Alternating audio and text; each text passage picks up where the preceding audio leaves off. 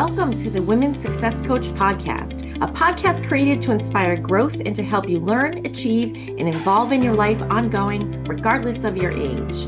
I'm your host, certified coach and licensed therapist Karen Vincent, and I'm here to guide you and provide you with concrete tips and strategies you can implement in your life. I'm also here to inspire you, challenge you, and cheer you on so that you can create the life of your dreams and beyond.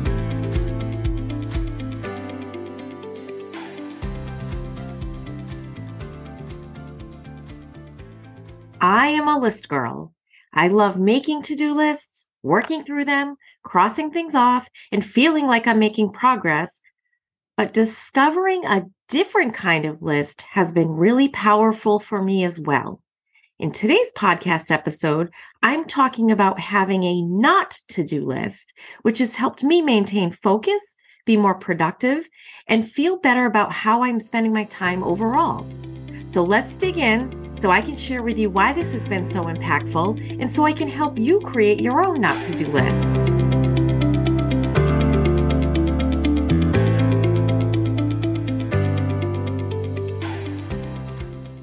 Hello, my friend. Welcome to this shorty podcast episode where I'm sharing about a not to do list. So, what the heck is a not to do list? Well, a not to do list is a list of things you are trying not to do at all or not to do at certain times of your day or your week so that you're freed up to focus on other things that matter most. Why I like the idea of a not to do list is because it helps me eliminate distractions so that I remain focused on the things I really want or need to get done. And this ends up with me getting more of the results I want in my life.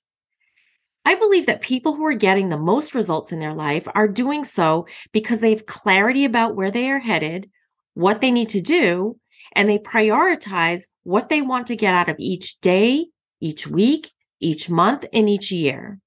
They are saying yes to the things they want more of in their lives, and they are saying no to the things that don't move them towards what they truly want. Then they put the items on their to do list on their calendar and keep their commitments to themselves.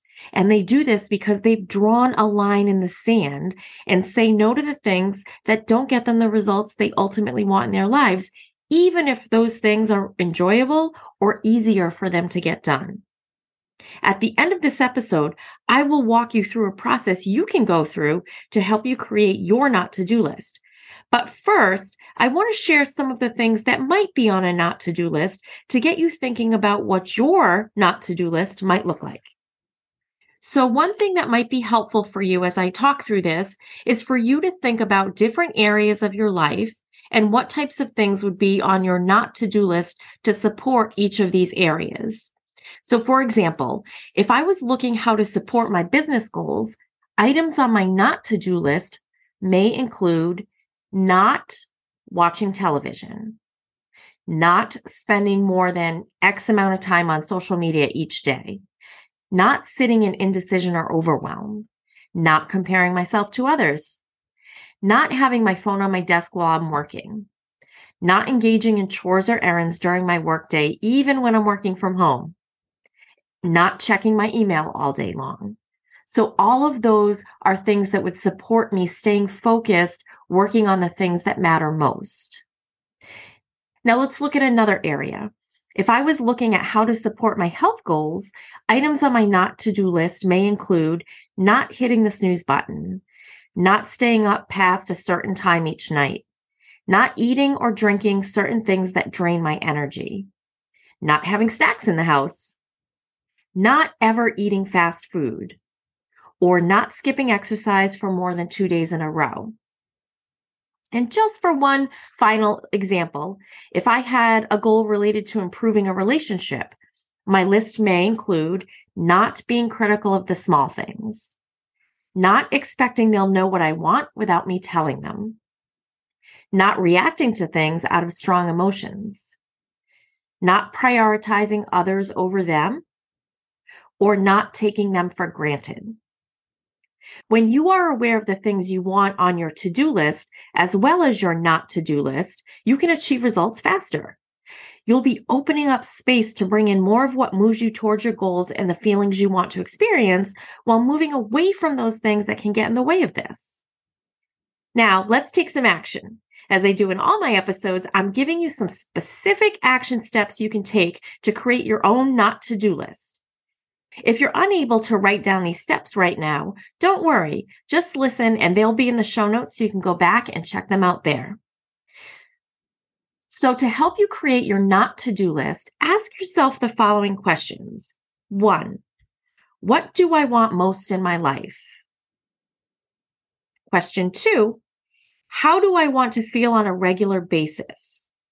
And the point of these two questions is that they will help you identify where it is that you're headed so that you can then work backwards to create your roadmap. Question three What do I need to be doing on a consistent basis to get where I want to go and how I want to feel? So, what are the specific items you need to be doing on a regular basis to achieve what you want to achieve, which will allow you to feel how you want to feel. And these will be the items that are on your to do list. And finally, question number four What things do I want or need to avoid? These are also known as what are the things that need to go on my not to do list to support me in achieving my goal? Once you create your not to do list, just as you would do with a to do list, make sure it's somewhere where you can reference it often. This could be a note on your phone, a sticky note on your bathroom mirror or on your computer screen, or you could even set it as an alarm on your phone that reminds you so that you keep it top of mind throughout the day. And this is a process that you can and should review on a regular basis and adjust as you go through different seasons of your life. So I encourage you to give it a try. And if you feel so inclined, share your not to do list on Instagram and tag me at best boss lady life. Oh, and one more thing before we go. If you like reading and want some more tips and strategies that will help you with things like managing your mindset, your stress, your anxiety and worry, setting and achieving your goals, managing limiting beliefs, creating healthy success habits, challenging yourself beyond what you believe is currently possible, and lots of other topics related to creating a life of success, ongoing growth, and fulfillment, go to www.karenvincentsolutions.com forward slash blog and check out my blog. That's a wrap. You should be proud of yourself for investing time in you, which is so critical for success and for overall life fulfillment. I look forward to having you join me for my next episode. And in the meantime, go click that subscribe button so you'll know when it's released. And you can also follow me on Instagram at Best Boss Lady Life. That's at Best Boss Lady Life on Instagram. Also, remember that whatever it is that you're working on, you've got this. And I'm here cheering you on.